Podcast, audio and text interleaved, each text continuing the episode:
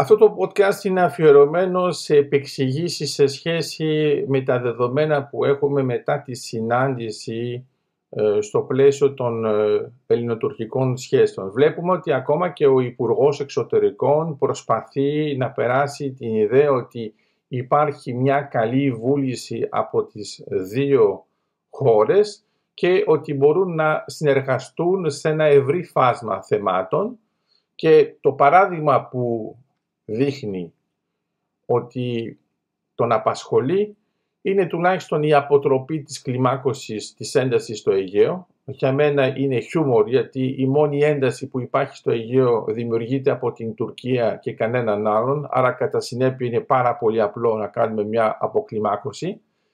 Το θέμα το δεύτερο είναι η προώθηση των οικονομικών δυνατοτήτων. Αυτό είναι πολύ ξεκάθαρο ότι το έχει ανάγκη η Τουρκία γιατί όπως το εξηγήσαμε και σε άλλο podcast, στην πραγματικότητα η Τουρκία θέλει ξένους επενδυτές, ε, έχει πέσει η τουρκική λίρα, δεν πάει καλά η οικονομία της και κατά συνέπεια προσπαθεί να προσελκύσει ε, ξένες επενδύσεις έτσι ώστε να έχει νέους πόρους και να μπορεί να προχωρήσει. Κατά συνέπεια δεν υπάρχει κανένας λόγος να είναι εντελώς αρνητική με την Ελλάδα γιατί είναι ένα παράδειγμα προς μίμηση και άμα τα πάει καλά με την Ελλάδα μπορεί να αποδείξει στους άλλους ότι δεν υπάρχει ένταση στην περιοχή και κατά συνέπεια μπορούν να επενδύσουν.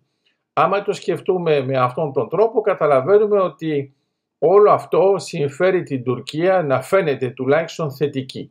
Όταν το κοιτάζουμε επίσης, όταν μιλάνε για το Αιγαίο Πέλαγος, εφόσον ήταν το τρίτο σημείο, και λέει ότι πρέπει να υπάρχει μια αύξηση επαφών μεταξύ των δύο χωρών και κοινές δραστηριότητε.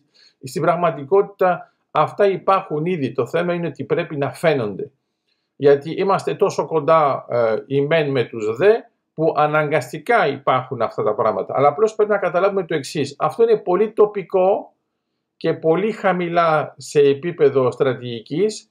Κατά συνέπεια θέλει να πει ότι η Τουρκία θέλει να ποντάρει πάνω σε αυτό για να μπορεί μετά να δίνει έμφαση ότι έγινε κάτι το σημαντικό, ενώ αυτό υπάρχει ήδη, υπάρχει μια συνεργασία τοπική.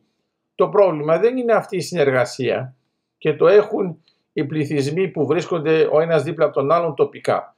Το πρόβλημα είναι όλες τις παραβιάσεις που κάνει η Τουρκία, όχι μόνο σε σχέση με τις συνθήκες που έχει υπογράψει, αλλά επί του πρακτέου και στο πλαίσιο του ναυτικού και στο πλαίσιο της αεροπορίας.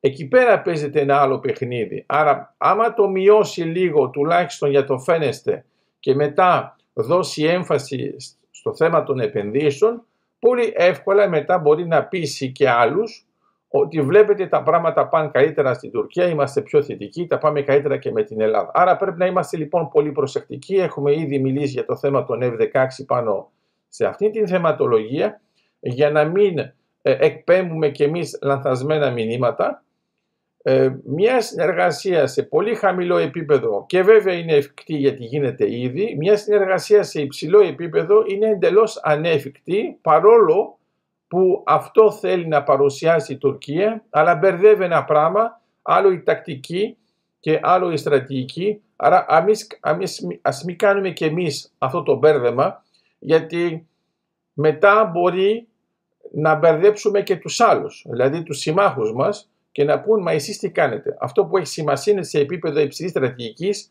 όλοι θέλουν να μην υπάρχουν τριβές εντός του ΝΑΤΟ, θέλουν να είμαστε ενωμένοι γιατί υπάρχει και το θέμα το ουκρανικό με το θέμα της Ρωσίας. Κατά συνέπεια κανένας δεν έχει όρεξη να ανοίξουμε κάποιο μέτωπο ούτε καν για το Κυπριακό. Αλλά πρέπει να καταλάβουμε ότι σε αυτόν τον χώρο μιλάμε μόνο για ελιγμούς, κανέναν συνδυασμό Πρέπει λοιπόν να είμαστε πολύ προσεκτικοί στις δηλώσεις μας έτσι ώστε να μην παρερμηνεύονται και από τους συμμάχους μας.